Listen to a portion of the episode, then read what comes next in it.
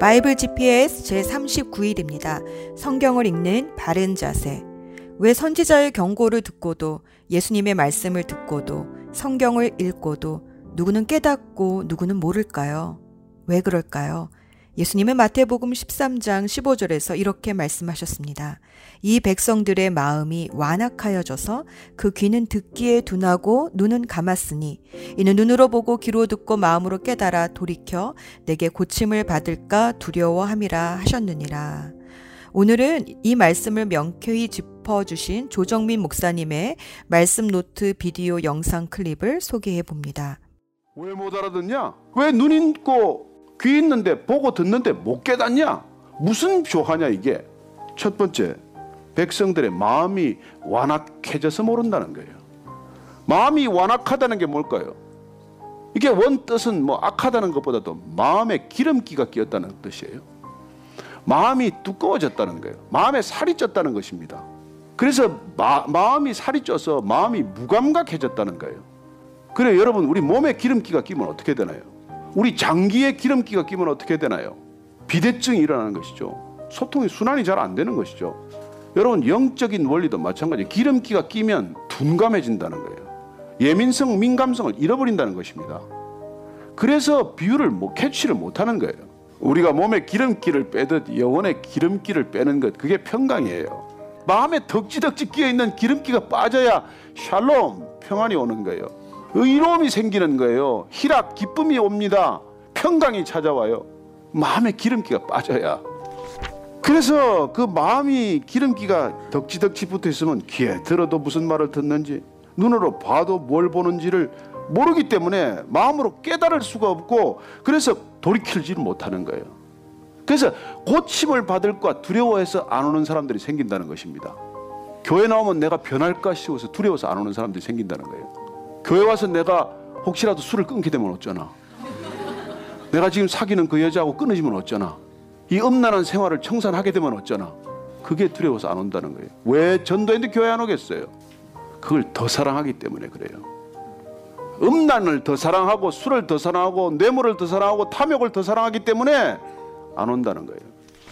그래서 이 마음이 완악한 이유를 보면 첫 번째는 지적인 교만이에요. 다 안다고 생각을 해. 지금 2000년 전에 십자가 얘기를 해요. 지금 이 디지털 세상에 그게 무슨 소리냐 다 안다고 생각해. 뭘 다 알아요? 오늘날처럼 지적인 교만이 팽배한 시대는 없습니다. 손 안에 핸드폰 하나 두면 다 안다고 생각해요. 그러나 정말로 우리 인생에 중요한 걸 알고 있을까요? 인생의 태풍을 만나고 고난을 만났을 때 어떻게 살아야 하는지를 알까요? 아니요. 우린 더 몰라지게 됐어요. 그러나 마음이 완악해지고 마음에 기름기가 낀 사람들은 안다고 생각을 해요. 두 번째 편견이에요. 내가 자라는 환경이 관점을 형성하는 것이 편견이에요. 우리는 편견에서 태어나서 편견으로 자라고 편견 가운데 죽습니다. 그래서 내가 편견에 사로잡혀 있다는 걸 우리가 깨달아야 돼요. 여러분 경상도 사람은 호남 사람 싫어해요. 편견 때문에. 호남 사람들은 경상도 사람을 싫어해요. 편견 때문에. 우리는 그런 편견에 다 사로잡혀 있다고. 그 편견은 우리를 가로막아서 눈을 블라인드하게 맹인으로 만들어서 보아도 보지 못하게 하고 들어도 못 보게 만듭니다. 무슨 얘기를 한들 그게 들리겠어요? 안 돼. 그 사람은 안 돼. 그럼 끝이죠. 그 편견에 사로잡혀 있다는 거예요. 세 번째로 탐욕입니다. 욕심이 많으면 안 들려요. 탐욕이라는 건 놀랍게도 가장 강력한 중력과도 같은 힘이에요. 여러분 탐욕이 우리를 사로잡기 시작하면 자기 중심성의 구심력 때문에 그 안에 빨려 들어가서 모든 게 비틀리고 뒤틀어져요. 그래서 탐욕스러운 사람 가보십시오. 그 사람에는 모든 관계가 뒤틀리기 시작을 해요. 그래서 욕심 많은 사람 가까이 하지 마십시오. 탐욕스러운 사람 가까이 가면 여러분 좋은 관계 되지 않습니다. 관계가 뒤틀어지고 비틀려요. 저는 여러분들이 정말 마음의 탐욕스러움에서 벗어나기를 바랍니다. 탐욕이 탐심이 죄라고 말합니다. 그래서 죄인들이란 누구냐? 교만한 사람이고 편견에 사로잡힌 사람이고 탐욕스러운 사람이에요. 예수님께서 비유로 말씀하셨어요. 그 비유 왜 못 알아듣냐? 왜 그 비유가 생각해도 깨달아지지 않느냐? 마음이 완악한 때문이라고 말합니다. 잘 들어보셨나요? 저에게도 참 도전이 되어 일부분을 나누었습니다. 혹시 저도 지적인 교만, 편견, 욕심으로 말씀을 무시하지 않았나 회개하며 성경을 읽어봅니다. 오늘의 여정, 오늘은 여로보암 2세 이후 점차 쇠퇴해 가다가 결국은 아시리아에 멸망당하게 된 북이스라엘 왕조와 여로보암 2세 때 활약한 호세아 그리고 남유다의 우시아 왕 이야기를 읽습니다. 남유다의 우시아 왕과 북이스라엘의 여로보암 2세는 둘 다 군사력과 경제력이 막강해져서 솔로몬의 버금가는 영화를 누리던 때였습니다. 하지만 우시아 왕도 자신을 멘토해 주던 스가랴 선지자가 살아있을 동안에는 하나님을 경외했지만 스가랴가 죽자 스스로의 영성을 키우지 못한 우시아는 교만으로 징벌을 받아 나병에 걸리고 맙니다. 또 북이스라엘의 여러 보암의 왕의 뒤를 이은 스가랴 왕도 6개월 만에 살룸의 쿠데타로 죽자 남북 왕조의 안정기는 끝나고 흔들리기 시작합니다. 이러는 와중에 BC 8세기 지금의 이라크 북부 지역에 자리 잡고 있었던 아시리아가 점점 강성해지면서 주변 국가에 압력을 가하기 시작했습니다. 역성혁명으로 살렘 왕을 죽이고 왕이 된 문하엠은 친아수르 정책을 하는 것이 살 길이라 여기고 은천 달란트라는 큰 거액의 조공을 아수르의 불왕에게 바침으로 위기를 모면하지만 그의 아들 부가이아가 왕이 되자 친아수르 정책에 반감을 가진 베가가 쿠데타를 일으켜 다시 왕이 되고 아람을 비롯한 주변 국가들과 연합하여 반아수르 연합전선을 만들어 친아수르 정책을 피고 있던 남유다를 공격합니다. 그러자 남유다의 아하스 왕은 아수르 왕 디글라플레셋 왕에게 원조를 청하고 그 바람에 북이스라엘은 아수르의 공격을 받아 이때부터 포로로 잡혀가기 시작합니다. 친아수르 정책을 들고 나온 호세아는 베가 왕을 치고 북이스라엘의 마지막 왕이 됩니다. 호세아는 왕이 9년쯤에 아시리아의 디글라플레스 왕이 죽고 살만 에살이 왕이 되자 그 틈을 이용해 친애굽 정책을 폈다가 결국 아시리아의 공격을 받아 약 200년의 역사를 이어오던 북이스라엘은 BC 722년에 결국 망하고 맙니다. 이와 같은 시기에 하나님은 북이스라엘의 여러보암 2세가 다스리는 북이스라엘로 호세아 선지자를 보내십니다. 육신의 눈으로는 북이스라엘은 부강하고 부유한 나라였지만 영적인 눈으로는 곧 멸망을 앞두고 있던 시점이었습니다. 구원이라는 뜻의 이름을 가진 호세아 선지자는 하나님의 명으로 음란한 여인 고멜과 결혼하여 이남 일녀를 낳습니다.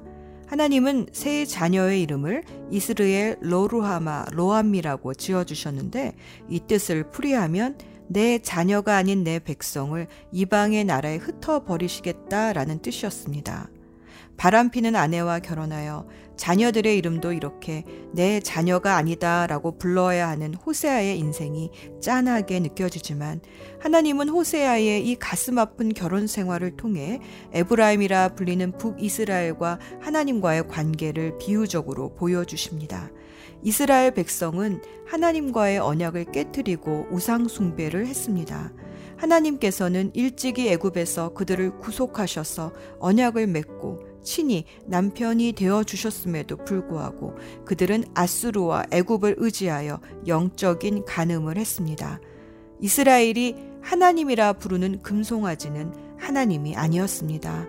하나님을 아는 지식이 없어 헛되이 예배를 드리는 이스라엘을 향해 하나님은 내가 바라는 것은 제사가 아니라 진실한 사랑이며 태워드리는 제사인 번제가 아니라 하나님을 아는 지식이다. 호세아 6장 6절에서 이렇게 말씀하십니다. 그리고 가늠하여 종으로 팔려간 아내를 하나님은 다시 값을 주고 사와서 다시 사랑해 주라고 하십니다. 이것이 하나님의 마음입니다. 아모스 선지자를 통해 공의를 외치셨던 하나님은 동시대 선지자였던 호세아를 통해서는 끝없는 사랑과 용서를 보여주십니다.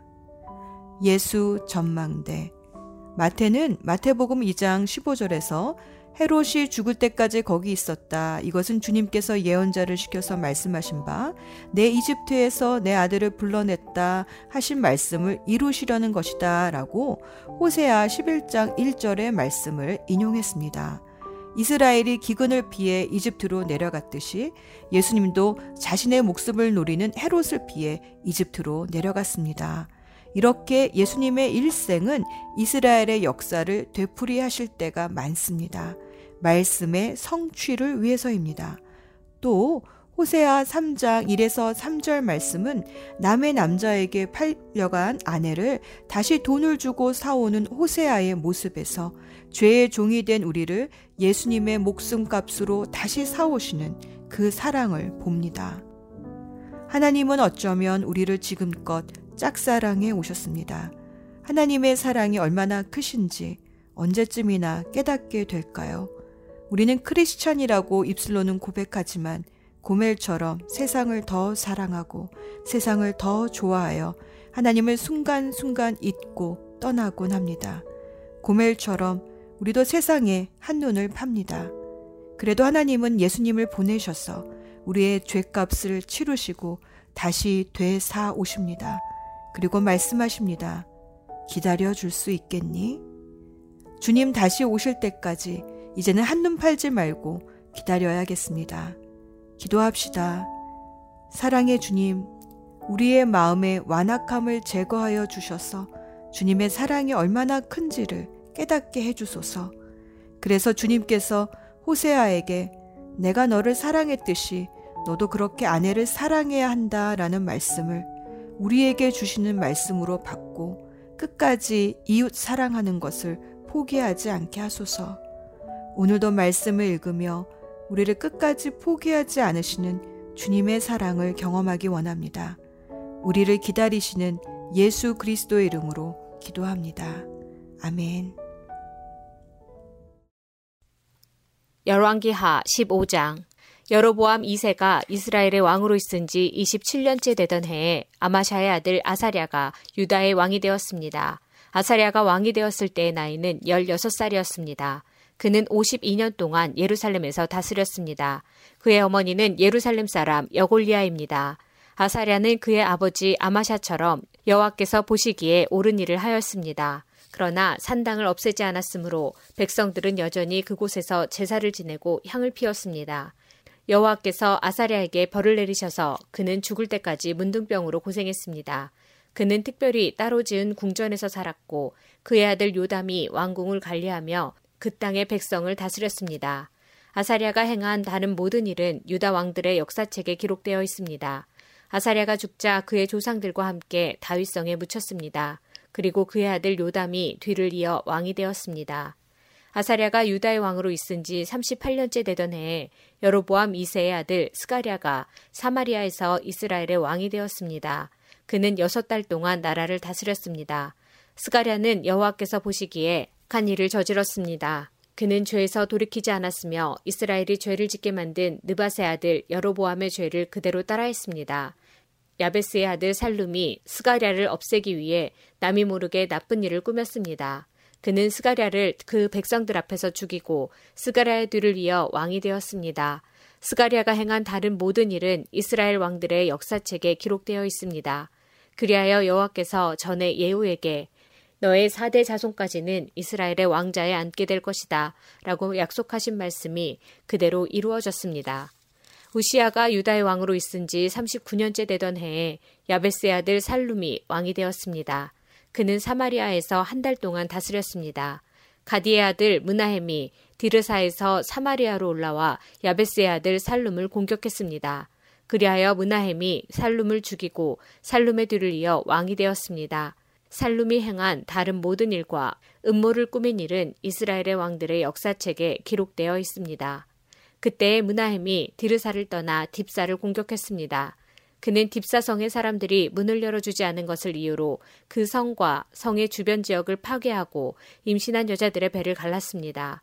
아사랴가 유다의 왕으로 있은 지 39년째 되던 해에 가디의 아들 문하햄이 이스라엘의 왕이 되었습니다.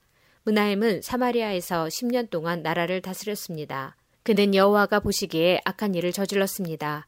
그는 왕으로 있는 동안 이스라엘로 하여금 죄를 짓게 한 느바세 아들 여로보암의 죄를 그대로 따라했습니다.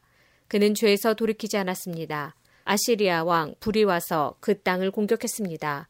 문하햄은 불의 도움을 받아 왕권을 굳게 세우기 위해 그에게 은 천 달란트 가량을 주었습니다. 문하햄은 이스라엘의 모든 부자들에게 세금을 매겨 그 돈을 거두었습니다. 그는 한 사람마다 은 50세계를 바치게 했습니다. 문하햄이 그렇게 거둔 돈을 아시리아 왕에게 주자 아시리아 왕은 그 땅에 머물지 않고 떠났습니다. 문하햄이 행한 다른 모든 일은 이스라엘 왕들의 역사책에 기록되어 있습니다. 문하임이 죽고 그의 아들 브가히아가 뒤를 이어 왕이 되었습니다. 아사랴가 유다의 왕으로 있은 지 50년째 되는 해에 문하임의 아들 브가히아가 사마리아에서 이스라엘의 왕이 되었습니다. 브가히아는 2년 동안 나라를 다스렸습니다. 그는 여호와께서 보시기에 악한 일을 저질렀습니다. 그는 이스라엘로 하여금 죄를 짓게 한 느바세 아들 여로보암의 죄를 그대로 따라했습니다. 브가히아는 죄에서 돌이키지 않았습니다.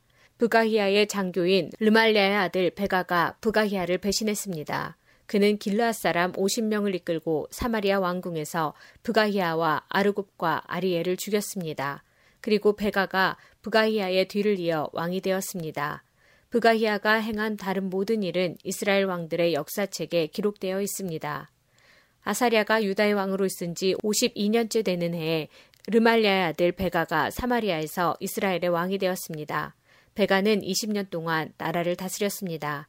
베가는 여호와께서 보시기에 악한 일을 저질렀습니다. 베가는 이스라엘로 하여금 죄를 짓게 한 느바세 아들 여로보암의 죄를 그대로 따라했습니다. 베가는 죄에서 돌이키지 않았습니다. 베가가 이스라엘의 왕으로 있던 때에 아시리아 왕 디글라 빌레셀이 쳐들어와서 이온과 아벨벳 마아가와 야노아와 게데스와 하솔과 길르앗과 갈릴리와 납달리 온 땅을 점령했습니다. 그리고 그곳의 백성들을 아시리아로 잡아갔습니다. 엘라의 아들 호세아가 르말레의 아들 베가를 죽이고 왕이 되었습니다. 그때는 우시아의 아들 요담이 왕으로 있은 지 20년째 되던 해였습니다.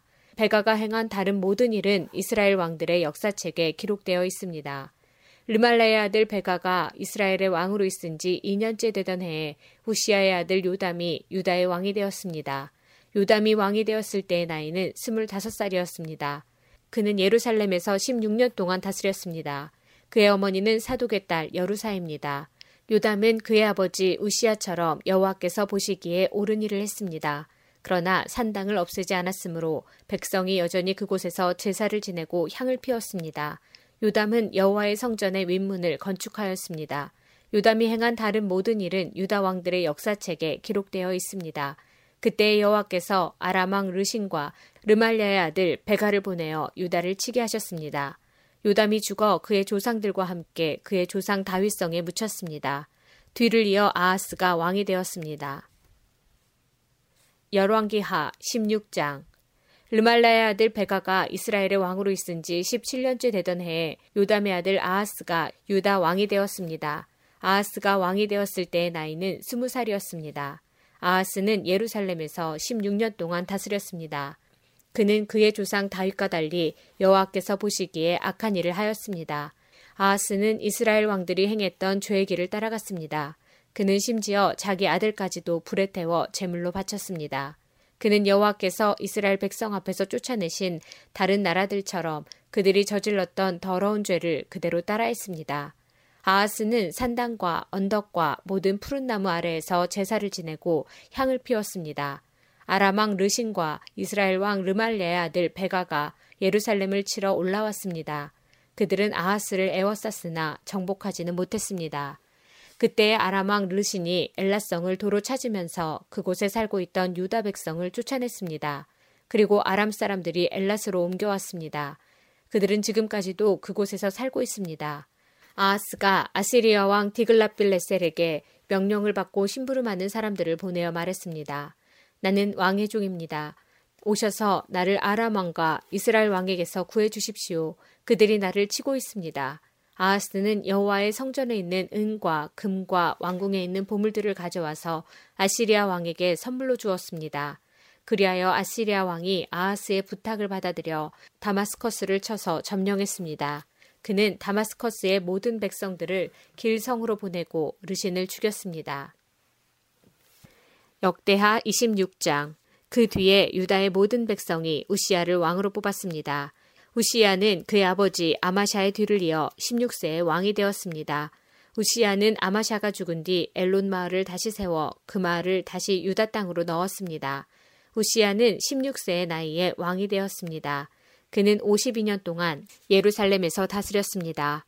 그의 어머니는 예루살렘 사람 여골리아입니다. 그는 그의 아버지 아마샤처럼 여호와께서 보시기에 옳은 일을 했습니다. 우시아는 스가랴가 살아있는 동안 하나님께 복종했습니다. 스가랴는 우시아에게 하나님을 두려워하는 법을 가르쳐 주었습니다. 우시아가 하나님을 섬기는 동안에 하나님께서 우시아의 하는 일을 잘 되게 해주셨습니다.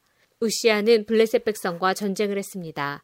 그는 블레셋의 가드와 야브네와 아스도 성을 헐어버렸습니다. 그리고 아스도 주변과 블레셋의 다른 지역에 새 마을들을 건설했습니다. 하나님께서 우시아를 도와주셔서 그는 블레셋 사람과 구르바알에 사는 아라비아 사람과 마온 사람을 물리칠 수 있었습니다. 암몬 사람은 우시아가 요구한 대로 조공을 바쳤습니다. 우시아는 매우 강해졌습니다.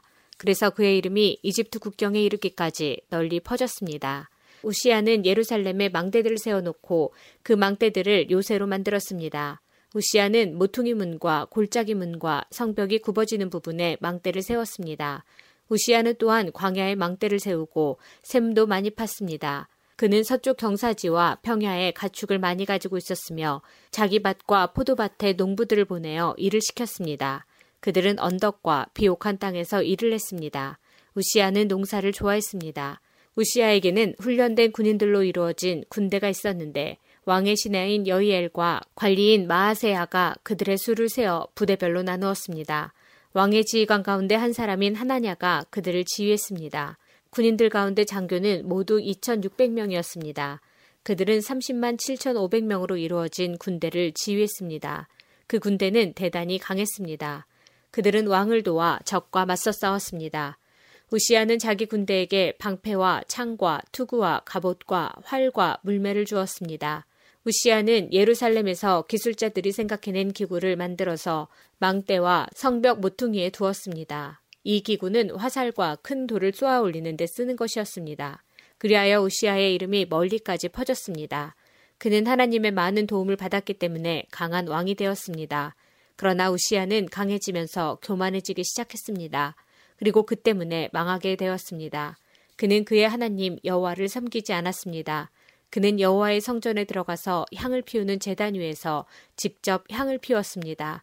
아사랴를 비롯해서 여호와를 섬기는 용감한 제사장 80명이 우시아의 뒤를 따라 성전으로 들어갔습니다. 그들은 우시아가 하는 일을 말리면서 그에게 말했습니다. 왕은 여호와께 향을 피울 권리가 없습니다. 아론의 자손으로서 그 일을 위해 특별히 구별된 제사장만이 향을 피울 수 있습니다. 이 거룩한 곳을 떠나십시오. 왕은 여호와의 말씀을 듣지 않았습니다. 그러므로 여호와 하나님께서도 왕을 높여주지 않으실 것입니다. 우시아는 여호와의 성전 안에 있는 향을 피우는 재단 곁에 서 있었습니다. 손에는 향을 피우는 향로를 들고 있었습니다. 그는 제사장들에게 화를 냈습니다. 그런데 그가 제사장들 앞에 서서 화를 낼 때에 그의 이마에 문둥병이 생겨났습니다. 대제사장 아사랴와 다른 제사장들이 그를 살펴보니 그의 이마에 문둥병이 생겨난 것이 보였습니다. 그래서 그들은 서둘러 우시아를 성전에서 쫓아냈습니다. 여호와께서 우시아에게 벌을 내리셨으므로 그는 밖으로 뛰쳐나갔습니다. 그리하여 우시아 왕은 죽을 때까지 그 병에 걸려 있었습니다. 그는 따로 떨어진 집에서 살아야 했습니다. 그는 여호와의 성전에도 들어갈 수 없었습니다. 왕의 아들 요담이 왕궁을 관리하며 그 땅의 백성을 다스렸습니다. 우시아가 한 다른 일은 예언자 이사야의 글에 적혀 있습니다. 아모스의 아들 이사야는 우시아가 다스린 것을 처음부터 끝까지 적어두었습니다. 우시아가 죽어 그의 조상들과 함께 묻혔습니다. 그가 묻힌 곳은 왕들의 무덤에서 조금 떨어진 묘지입니다. 그가 그런 곳에 묻힌 것은 문둥병에 걸렸기 때문입니다. 그의 아들 요담이 그의 뒤를 이어 왕이 되었습니다. 호세아 1장 여호와께서 부에리의 아들 호세아에게 말씀하셨습니다. 그때는 우시아와 요담과 아하스와 히스기야가 유다 왕으로 있던 때이며 요아스의 아들 여로보암이 이스라엘 왕으로 있던 때입니다. 여호와께서 호세아를 통해서 말씀하시기 시작하셨습니다. 가서 부정한 여자와 결혼하여 부정한 자식을 낳아라. 그것은 이 나라가 여호와를 버리고 부정한 짓을 하였기 때문이다. 그래서 호세아는 디블라임의 딸 고멜과 결혼했습니다. 고멜이 임신하여 호세아의 아들을 낳았습니다. 여호와께서 호세아에게 말씀하셨습니다.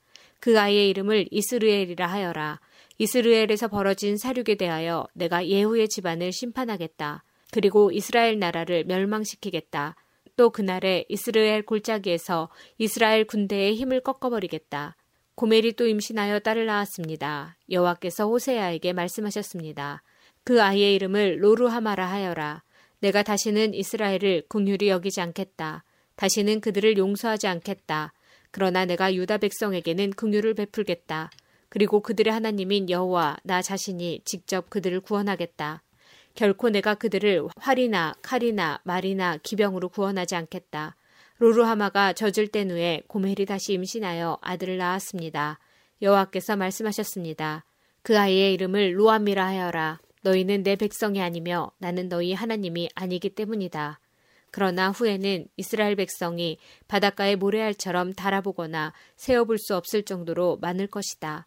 지금은 이스라엘을 가리켜 너희는 내 백성이 아니다 라고 하였으나 후에는 그들을 살아계신 하나님의 자녀라고 부를 것이다. 그때 유다와 이스라엘 백성이 하나가 될 것이다. 그들이 한 지도자를 세우고 그 땅으로부터 돌아올 것이다. 이스라엘의 날이 위대해질 것이다. 호세아 2장 너희는 너희 형제를 암미라 부르고 너희 자매를 루아마라고 불러라. 너희는 어머니를 탓하여라. 이제 그는 내 아내가 아니며 나는 그의 남편이 아니기 때문이다. 그녀의 얼굴에서 음란을 없애고 그녀의 유방 사이에서 음행을 제거하여라. 그렇게 하지 않으면 그녀를 발가벗겨 그녀가 태어난 날처럼 맨몸으로 만들어 놓겠다. 마른 땅처럼 메마르게 하고 광야처럼 만들어 그녀를 목말라 죽게 하겠다. 내가 그의 자녀들에게 긍휼을 베풀지 않겠다. 그들은 부정한 아내의 자녀들이기 때문이다. 그들의 어머니가 창녀와 같은 짓을 했고 그들을 배웠던 여자가 부끄러운 짓을 했다. 여자가 말하기를 내 사랑하는 자들을 뒤쫓겠다. 그들이 내게 먹을 것과 마실 물을 주었다. 내게 털옷과 모시옷도 주었고 포도주와 기름도 주었다라고 한다. 그러므로 내가 그녀의 길을 가시나무로 막고 담을 쌓아서 길을 찾지 못하게 하겠다. 그녀가 사랑하는 자들을 쫓아다녀도 따라잡지 못할 것이요 찾아다녀도 찾지 못할 것이다. 그제서야 그녀는 이제 첫 남편에게 돌아가야겠다. 지금보다 그때가 더 살기 좋았다라고 말할 것이다. 그녀에게 곡식과 포도주와 기름을 주니가 바로 나라는 것을 그녀는 알지 못하고 있다.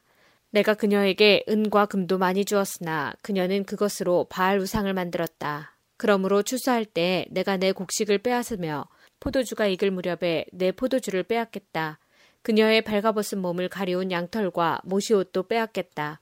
내가 그녀의 살아가는 자들 앞에서 그 벗은 몸을 드러내게 해도 그녀를 내 심판의 손에서 구해낼 사람이 아무도 없을 것이다. 내가 그녀의 모든 기뻐하는 것과 명절과 초하루 절기와 안식일과 모든 특별한 절기를 없애겠다. 그녀가 내 사랑하는 자들이 내게 몸값으로 주었다라고 말한 포도나무와 무화과 나무를 없애버리겠다.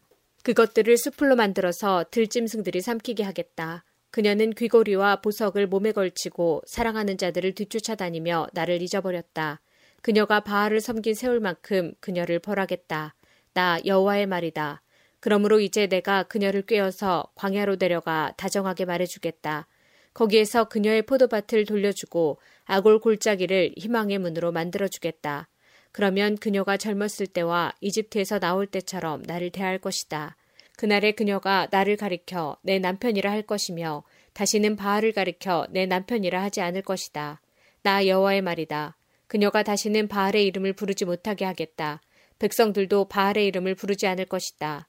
그때 내가 그들을 위해 하늘의 새와 땅에 기는 것과 언약을 맺을 것이다. 내가 이 땅에서 활과 칼과 전쟁 무기를 없애버리겠다. 그래서 내 백성이 안전하게 살 수 있도록 하겠다. 내가 너를 나의 영원한 아내로 맞아들이겠다. 너를 정의와 공평으로 대하고 너에게 사랑과 긍휼을 보여주겠다. 내가 진실함으로 너를 아내로 맞아들이겠다. 그러면 너도 내가 여호와임을 알게 될 것이다. 그날에 내가 너에게 대답하겠다. 나 여호와의 말이다. 내가 하늘에게 말하면 하늘이 땅에 비를 내릴 것이다. 그러면 땅이 곡식과 포도주와 기름을 낼 것이다. 그리고 이것들이 이스라엘 땅에서 자랄 것이다.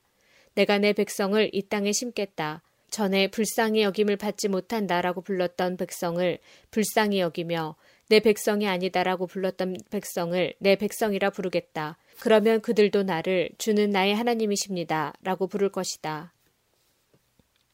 호세야 3장 여호와께서 내게 말씀하셨다. 너는 가서 내 아내를 다시 사랑해 주어라. 그녀에게는 다른 사랑하는 자가 있으며 너에게 부정한 아내였다. 그러나 이스라엘 백성이 다른 신들을 섬기며 건포도빵을 좋아하더라도 내가 그들을 사랑했듯이 너도 그녀를 사랑해야 한다. 그래서 나는 은 15세겔과 보리 한 호멜 반가량을 주고 고멜을 다시 데려왔다. 그리고 고멜에게 당신은 여러 날 동안 나를 기다려야 하오. 창녀가 되지 말고 다른 남자의 연인도 되지 말아야 하오. 나도 당신을 기다리겠소 하고 말했다. 이와 같이 이스라엘도 여러 날 동안에 왕도 지도자도 없이 희생제물도 돌기둥도 없이 에봇이나 드라빔도 없이 살 것이다. 그런 뒤에 이스라엘 백성은 돌아와 그들의 하나님 여호와를 찾고 다윗 왕을 따를 것이다. 마지막 날에 그들은 여호와께 나아올 것이며 주께서 그들에게 복을 주실 것이다. 호세야 4장 이스라엘 자손아 여호와의 말씀을 들어라 여호와께서 이 땅의 주민들을 꾸짖으신다. 이 땅에는 진실도 없고 인애도 없고 하나님을 아는 지식도 없다. 오히려 그들은 저주하고 거짓말하며 죽이고 도적질하고 가늠한다. 그들은 포악하여 살인의 살인이 계속된다. 그러므로 이 땅이 메마르며 그 땅에 거하는 모든 사람이 비참해지며 들짐승과 하늘의 새와 바다의 물고기까지도 없어질 것이다. 그러나 아무도 다른 사람과 다투지 말고 비난하지 마라. 너희 제사장들아, 백성이 너희와 다투어도 그들을 나무라지 마라. 낮에는 너희가 넘어지고 밤에는 예언자들이 너희와 함께 넘어질 것이다. 내가 또한 너희의 어머니 이스라엘을 망하게 하겠다. 내 백성이 지식이 없어서 망한다. 내가 지식을 거부했기 때문에 나도 너희가 내 제사장이 되지 못하게 하겠다. 너희가 너희 하나님의 가르침을 잊어버렸으므로 나도 너희 자녀를 잊을 것이다. 제사장이 많아질수록 나에게 짓는 그들의 죄도 더 많아지니 내가 그들의 영광을 거두어가고 대신 부끄러움만을 안겨주겠다. 제사장들은 백성의 죄를 씻는 제물인 속죄 제물을 먹고 살면서 백성이 죄를 더욱 많이 짓기를 바란다. 제사장들도 백성들 못지않게 악하다. 내가 그들의 행동대로 벌하겠다. 그들이 저지른 죄악에 따라 갚아주겠다. 그들이 먹어도 배부르지 않을 것이요 창녀들과 음란한 짓을 하여도 자녀가 생기지 않을 것이다. 이는 그들이 나 여호와를 따르지 않고 떠나버렸기 때문이다. 내 백성이 음란한 짓과 묵은 포도주와 새 포도주의 마음을 빼앗겼다. 내 백성이 나무 우상에게 묻고 나무 막대기에게 가르침을 구한다. 이는 그들이 그들의 음란한 영에 미혹되어 하나님을 떠나 행음하였기 때문이다. 그들은 산 꼭대기에서 재물을 드리며 언덕 위에서 분양한다. 참나무와 버드나무와 상수리나무 아래에서 그 나무 그늘이 좋다며 재물을 바친다. 그래서 너희 딸들이 행음하고 며느리들이 간음을 한다. 너희 딸들이 행음하여도 너희 며느리들이 간음을 해도 내가 그들을 벌하지 않겠다. 이는 너희도 창녀들과 음란한 짓을 했으며 신전 창녀들과 함께 재물을 바쳤기 때문이다. 백성이 깨닫지 못하면 망할 것이다. 이스라엘아, 너희는 행음하여도 유다는 죄를 짓지 마라. 재물을 바치러 길갈로 가지 말고 베다웬으로도 가지 마라. 여호와의 살아계심을 두고 맹세하지 마라. 이스라엘 백성은 고집센 암송아지처럼 말을 듣지 않으니 어떻게 내가 그들을 초원의 어린 양처럼 먹이겠느냐. 에브라임이 우상과 결합하였으니 그대로 내버려 두어라. 그들의 술은 쉬어졌고 그들은 계속 음란한 짓을 한다. 그들은 그런 부끄러운 짓을 좋아한다. 회오리 바람이 그들을 날려버릴 것이다.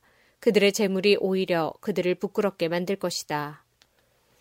호세야 5장 제사장들아 이것을 들어라. 이스라엘 백성아 귀를 기울여라. 왕들아 귀를 기울여라. 너희에게 심판이 있으리니 이는 너희가 미스바의 덫과 같고 다불산에 펼쳐 놓은 그물과 같기 때문이다. 너희가 나쁜 짓을 많이 했으므로 내가 너희 모두를 심판하겠다. 나는 에브라임을 잘 안다. 이스라엘은 나를 피해 숨지 못한다. 그들은 모두 창녀와 같이 자기 스스로를 더럽혔다. 그들이 악한 짓을 저질렀으므로 하나님께로 돌아오지 못한다. 왜냐하면 음란한 생각만 가득하여 여호와를 알지 못하기 때문이다.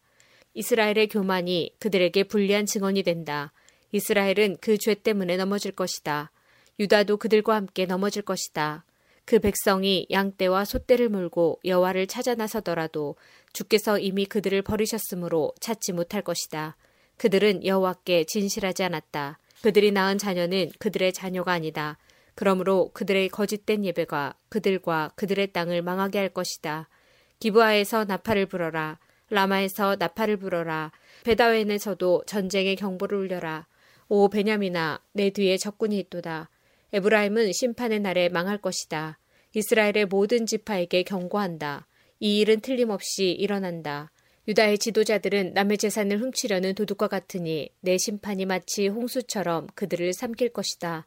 에브라임은 우상을 쫓았으므로 심판을 당하여 부서질 것이다.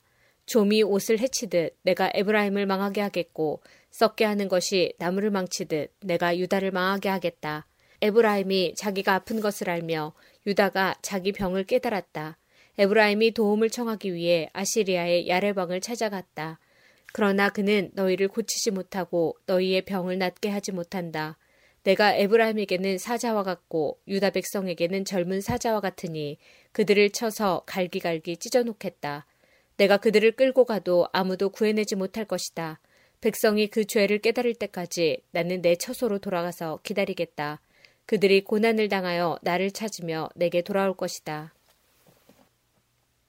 호세아 6장 가서 여호와께로 돌아가자 여호와께서 우리를 치셨으나 다시 낫게 해주실 것이요 우리에게 상처를 내셨으나 다시 아물게 해주실 것이다.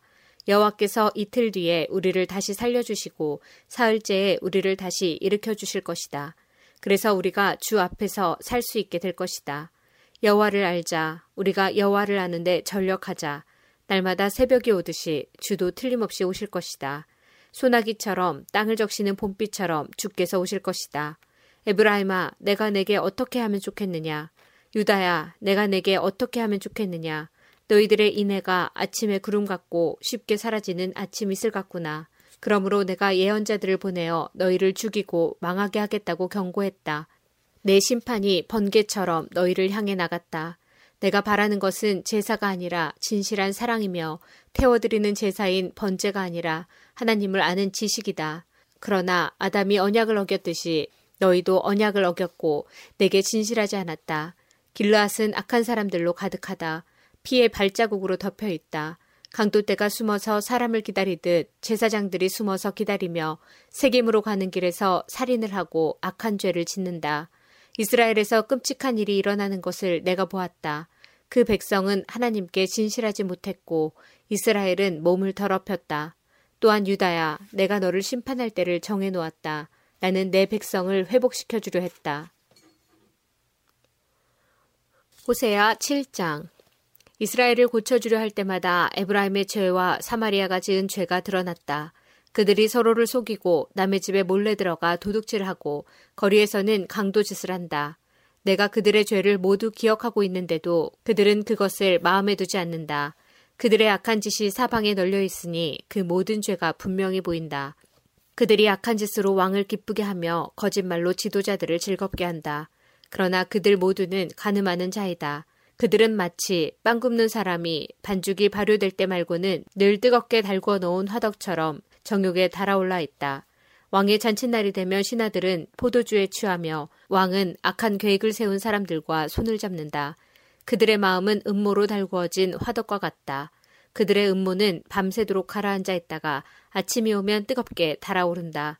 모든 백성이 화덕처럼 뜨겁게 달구어져 있어서 그 지도자들을 삼켜버린다. 왕이 하나씩 넘어지는데 어느 누구도 나를 부르지 않는다. 에브라임이 다른 나라들과 뒤섞여서 뒤집지 않고 한쪽만 구운 빵처럼 쓸모없게 되었다. 다른 나라들이 에브라임의 힘을 빼앗는데도 에브라임은 그 사실을 알지 못한다. 노인처럼 약해지고 힘이 없어졌는데도 그 사실을 알지 못한다. 이스라엘의 교만이 그들에게 불리한 증언이 된다. 그런데도 그들은 여호와 하나님께로 돌아오지 않고 찾지도 않는다. 에브라임은 어리석은 비둘기처럼 되었다. 백성에게 깨달음이 없어서 도움을 구하러 이집트로 가기도 하고 아시리아로 가기도 한다. 그들이 가는 곳에 하늘의 새를 잡듯 내가 그물을 던져 그들을 잡겠다. 내가 경고한 대로 그들을 심판하겠다. 그들에게 화가 있을 것이다. 이는 그들이 내게서 떠났기 때문이다. 그들에게 멸망이 있을 것이다. 이는 그들이 나를 거역하며 범죄하였기 때문이다. 내가 그들을 구원하려고 했지만 나를 거역하여 거짓말을 하였다. 그들은 진심으로 나를 부르지도 않으면서 침대에 누워 울기만 한다. 곡식과 새 포도주를 달라고 빌 때도 마음은 내게서 떠나 있다. 그들을 훈련시켜 힘을 주었지만 그들은 나를 해칠 악한 계획만 세웠다. 그들은 가장 높은 하나님께 돌아오지 않으며 화살을 쏠 수 없는 굽은 활처럼 되었다. 그 지도자들은 자기 힘을 자랑하지만 오히려 칼에 맞아 죽을 것이다. 그래서 이집트 땅에서 조롱거리가 되고 말 것이다. 호세야 8장 나팔을 불어 경보를 울려라. 적군이 독수리처럼 내 백성을 덮치려 하고 있다. 이는 이스라엘 백성이 내 언약을 어겼고 내 가르침을 저버렸기 때문이다. 이스라엘이 내게 도와주소서 당신은 우리의 하나님이십니다. 라고 부르짖었다. 그러나 이스라엘이 이미 선한 것을 쫓아버렸으므로 적군이 그들을 뒤쫓을 것이다. 그들이 내 허락을 받지 않고 자기들 마음대로 왕을 뽑는다. 내가 알지도 못하는 사람을 지도자로 세우고 은과 금을 가지고 우상을 만드니 결국 망하고 말 것이다. 사마리아여, 내 송아지 우상을 내가 버렸다. 내 진노가 너희를 향하여 타오르니 내가 언제까지 더러운 채로 있으려느냐. 그 우상은 대장장이가 만든 것이요 하나님이 아니니 사마리아의 송아지 우상은 산산조각 나고 말 것이다. 이스라엘의 어리석은 계획은 바람을 심으려는 것과 같아서 그들이 거둘 것은 회오리 바람뿐이다. 이스라엘의 계획이 알곡이 없는 줄기 같아서 아무 열매도 맺지 못하고 열매를 맺을지라도 다른 나라들이 삼켜버리고 만다. 이스라엘은 이미 삼켜졌으니 그 백성이 다른 나라들 가운데 섞여서 깨진 그릇처럼 되어버렸다. 이스라엘은 마치 들나귀처럼 아시리아로 달려가서 그들의 몸을 많은 연인들에게 팔았다. 이스라엘이 많은 나라에게 몸을 팔아 도움을 구하였지만 내가 다시 그들을 모아드리겠다. 그들이 아시리아 대왕 밑에서 고통당하면서 점점 약해질 것이다. 이스라엘이 죄를 씻으려고 재단을 많이 쌓을수록 그 재단으로 말미암아 그들의 죄가 더욱 많아졌다. 내가 그들을 위하여 내 율법에 많은 것을 기록하였지만 그들은 이것을 이상한 것으로 여기고 지키지 않았다. 이스라엘 백성이 내게 제물을 바치고 그 고기를 먹지만 여호와는 그것을 기뻐하지 않는다. 여호와는 그들이 저지른 악한 짓을 기억하고 그 죄를 심판할 것이다. 그들은 다시 이집트로 돌아가게 될 것이다. 이스라엘 백성이 그 창조주를 잊어버리고 자기들이 지은 왕궁을 의지했다. 유다도 그 많은 요새를 의지했다. 그러나 내가 불을 보내어 그 성을 태우고 그 요새들을 무너뜨리겠다. 호세야 9장 이스라엘아 기뻐하지 마라. 다른 나라들처럼 즐겁게 뛰놀지 마라. 너희는 너희 하나님을 떠나 못된 짓을 했으며 타작마당 위에 곡식을 좋아했다. 그 곡식을 우상이 준 것으로 믿어서 우상을 섬겼다. 그러나 백성이 먹을 곡식이 부족할 것이며 백성이 마실 포도주도 부족할 것이다. 그들은 여호와의 땅에 머물지 못할 것이다. 이스라엘은 이집트로 다시 돌아갈 것이며 아시리아에서 부정한 음식을 먹을 것이다. 이스라엘 백성이 여호와께 부어드리는 제사인 전제를 바치지 못할 것이며 그들의 희생 제물이 여호와를 기쁘게 하지 못할 것이다. 그들의 제물은 초상집에서 먹는 음식처럼 부정하여 그것을 먹는 사람마다 부정해질 것이다. 그들의 음식은 허기진 배만을 채울 수 있을 뿐 여호와의 전에 바칠 제물은 되지 못한다. 명절이 돌아오면 너희가 무엇을 하겠느냐? 여호와의 절기가 되면 무엇을 하겠느냐? 백성이 멸망을 피해 달아난다 하더라도 이집트가 그들을 포로로 끌고 갈 것이요 그들이 높 땅에 묻히게 될 것이다. 그들의 금은 보화 위에 잡초가 자랄 것이며 그들의 집에 가시나무가 자랄 것이다. 이스라엘아, 이것을 알아두어라. 심판의 때가 이르고 내 죄값을 치를 때가 왔다. 너희의 죄가 너무 많고 미움이 너무 커서 너희는 예언자를 바보라고 생각하고 하나님의 영을 받은 사람을 미쳤다고 말한다. 예언자는 나의 하나님을 위해 에브라임을 지키는 파수꾼이었지만 그가 가는 모든 길에 덫이 놓여 있었고 하나님의 집에서조차도 예언자에게 증오를 품었다. 이스라엘 백성이 기부하 사람들 못지않게 죄를 지었다. 여호와께서 그들이 저지른 악한 짓을 기억하시고 그 죄를 심판하실 것이다. 내가 이스라엘을 처음 만났을 때 마치 광야의 포도와 같았다. 너희 조상은 마치 무화과 나무의 첫 열매와 같았다. 그러나 그들이 바알보올에 이르러 우상을 섬기기 시작하면서 그들이 섬긴 우상처럼 역겨워지기 시작했다. 이스라엘의 영광이 새처럼 날아갈 것이니 아기를 잉태하는 일도 아기를 낳는 일도 아기가 자랄 일도 없을 것이다. 혹시 이스라엘 백성이 자녀를 기르더라도 내가 빼앗아 갈 것이다. 내가 그들을 버리는 날에 그들에게 재앙이 내릴 것이다. 내가 보기에 이스라엘은 두로처럼 좋은 땅에 심겼으나 이스라엘 백성은 곧 자녀를 끌어내 살인자에게 죽게 할 것이다. 여호와여 그들에게 주소서 무엇을 주실 것입니까? 차라리 여자들이 아이를 가지지 못하게 하시고 저지 나오지 않는 젖가슴을 주소서. 이스라엘 백성이 길갈에서 악한 일을 했기 때문에 내가 그곳에서 그들을 미워하기 시작했다. 그들이 악한 짓을 저질렀으므로 내 땅에서 그들을 쫓아냈다. 다시는 그들을 사랑하지 않겠다. 그 지도자들은 모두 나를 거스렸다. 이스라엘은 병든 나무와 같다. 그 뿌리는 말라버렸고 열매도 맺지 못한다. 그러므로 그 백성이 자녀를 가지지 못할 것이며 자녀를 가진다 하더라도 그들이 사랑하는 자녀를 내가 죽일 것이다. 백성이 하나님의 말씀을 듣지 않으니 나의 하나님이 그들을 저버릴 것이다. 그들이 이스라엘 가운데서 떠돌게 될 것이다. 호세아 10장 이스라엘은 열매를 많이 맺는 포도나무와 같다. 그 백성이 열매를 많이 거둘수록 우상을 위한 재단도 많이 쌓는다. 땅이 아름다울수록 헛된 신들을 위한 돌기둥도 더 많이 세운다. 그들의 마음이 거짓되니 그 죄값을 치러야 한다. 하나님께서 그들의 재단을 부수시고 돌기둥을 무너뜨리실 것이다. 그때 이스라엘 백성이 말하기를 우리가 여호와를 두려워하지 않았으므로 우리에게 왕이 없다. 하지만 왕이 있다 하더라도 그가 우리를 위해 무슨 일을 할 수 있겠는가라고 한다. 그들은 거짓 맹세를 많이 하며 지키지도 않을 언약을 맺었다. 그러므로 백성이 서로 법정에 고발하니 마치 바디랑에 자라는 독초와 같다. 사마리아 주민이 베다엔의 송아지 우상을 이룬 후 걱정하고 백성과 제사장이 그들이 섬기던 우상의 영광을 잃고 슬퍼한다. 그 우상은 아시리아로 옮겨져 아시리아의 대왕에게 선물로 바쳐질 것이다. 그러나 이스라엘은 부끄러움을 당할 것이다. 그 우상을 의지함으로 그 백성이 수치를 당할 것이다. 사마리아의 왕은 물 위에 거품처럼 망할 것이다.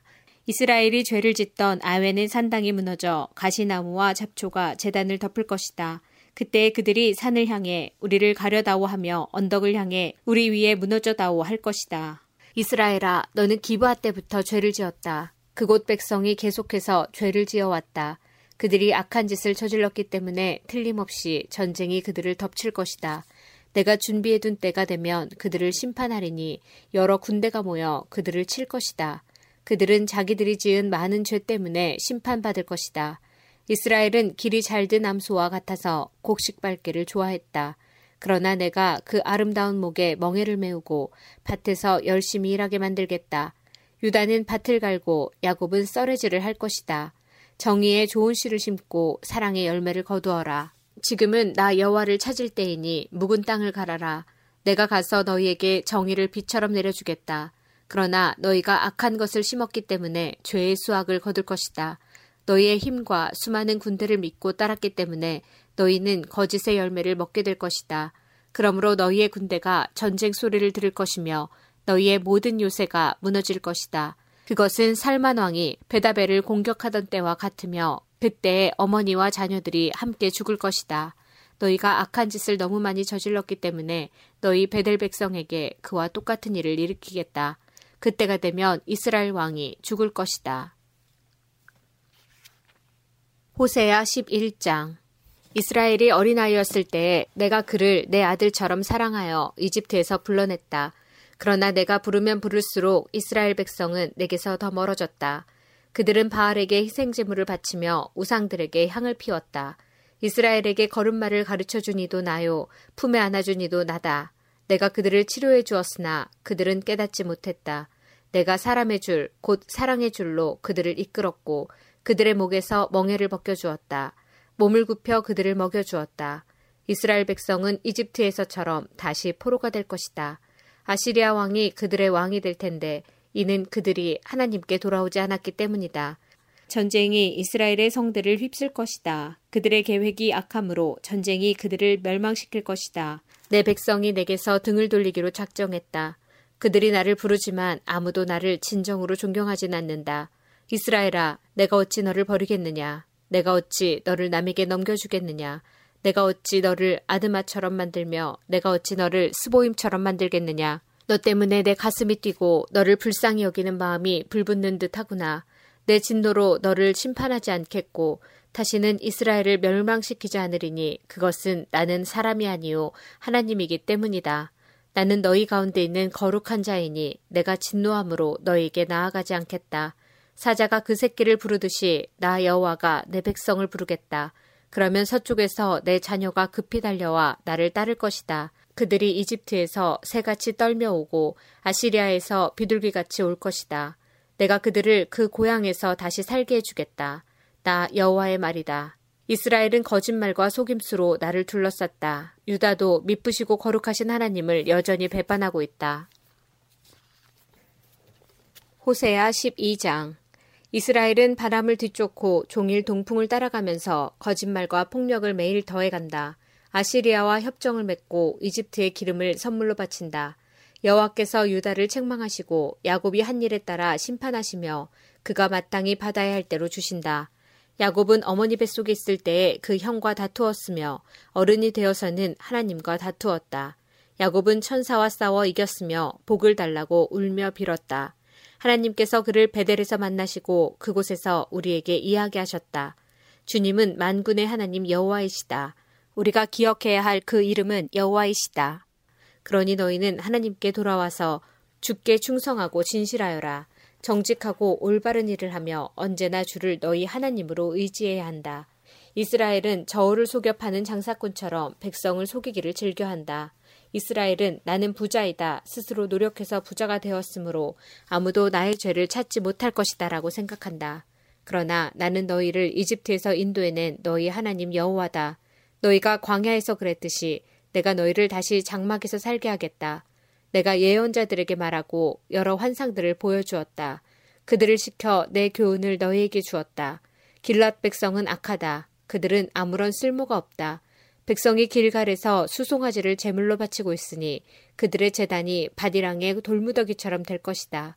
옛날에 야곱은 메소포타미아 북서쪽으로 도망했으며 아내를 얻으려고 그곳에서 일하고 다른 사람의 양떼를 돌보았다. 여호와께서 예언자를 시켜 야곱의 자손들 즉 이스라엘 백성을 이집트에서 인도해 내셨다. 주께서 예언자를 시켜 이스라엘 백성을 돌보게 하셨다. 그러나 이스라엘 백성이 주를 분노하게 했다.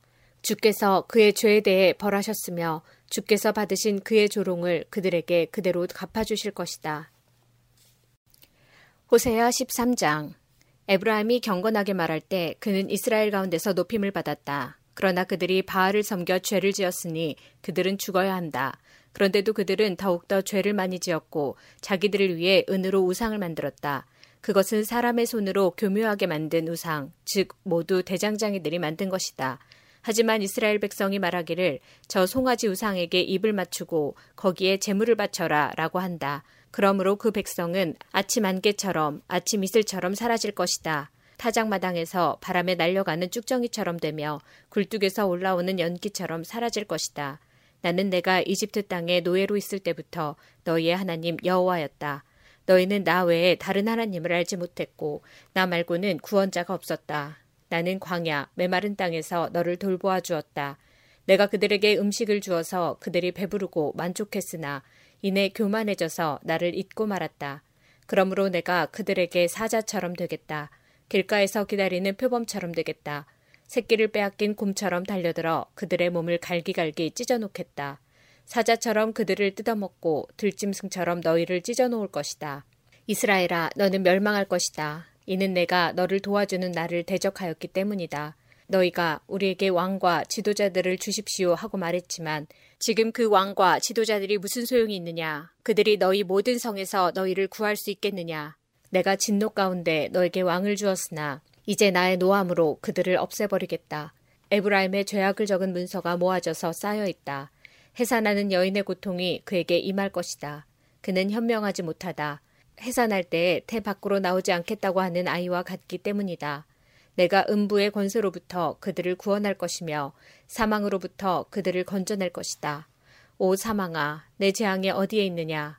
오 음부의 권세야, 내 멸망이 어디에 있느냐? 나는 너희를 불쌍히 여기지 않겠다. 에브라임이 나라들 가운데서 귀해지더라도 여호와께서 동쪽에서부터 멸망자를 보내실 것이다. 광야에서 바람이 불어와 모든 샘과 우물을 마르게 할 것이다. 모든 보물, 모든 귀한 것을 없애버릴 것이다. 사마리아가 하나님께 반역하였으므로 심판을 받을 것이다. 이스라엘 백성은 칼로 죽을 것이다. 그 자녀는 갈기갈기 찢어지고 임신한 여자들은 배가 찢길 것이다. 호세아 14장. 이스라엘아 내 하나님 여호와께 돌아오너라. 내가 내 죄악 때문에 쓰러졌구나. 여호와께 돌아와 이렇게 말하여라. 모든 죄를 다 없애주시고 선한 것으로 받아주십시오. 수송아지 대신에 우리의 입술로 찬양을 드립니다. 아시리아는 우리를 구할 수 없습니다. 이제는 우리 군사력을 의지하지 않겠습니다 다시는 우리 손으로 지은 것을 우리 하나님이라고 부르지 않겠습니다 주께서는 고아와 같은 우리에게 자비를 베푸셨습니다 나를 떠난 그들을 용서해 주겠다. 그들을 한껏 사랑해 주겠다. 다시는 그들에게 노하지 않겠다. 내가 이스라엘에게 하늘에서 내리는 이슬과 같을 것이니 이스라엘이 나리꽃처럼 필 것이다. 레바논의 백향목처럼 그 뿌리를 굳게 내릴 것이다. 나무의 가지가 자라서 올리브 나무처럼 아름다워지고 레바논의 백향목처럼 향기로워질 것이다. 이스라엘 백성이 다시 내 보호를 받으며 살게 되고 마치 곡식처럼 자라날 것이다. 포도나무처럼 꽃이 피고 레바논의 포도주처럼 유명해질 것이다. 이스라엘이 말하기를 내가 우상들과 더 이상 무슨 상관이 있으리요 하는구나. 나는 푸른 전나무와 같으니 너희는 나로 인해 열매를 얻을 수 있을 것이다. 지혜로운 사람은 이 모든 것을 깨닫고 깨달은 사람은 그것을 마음에 새겨둔다.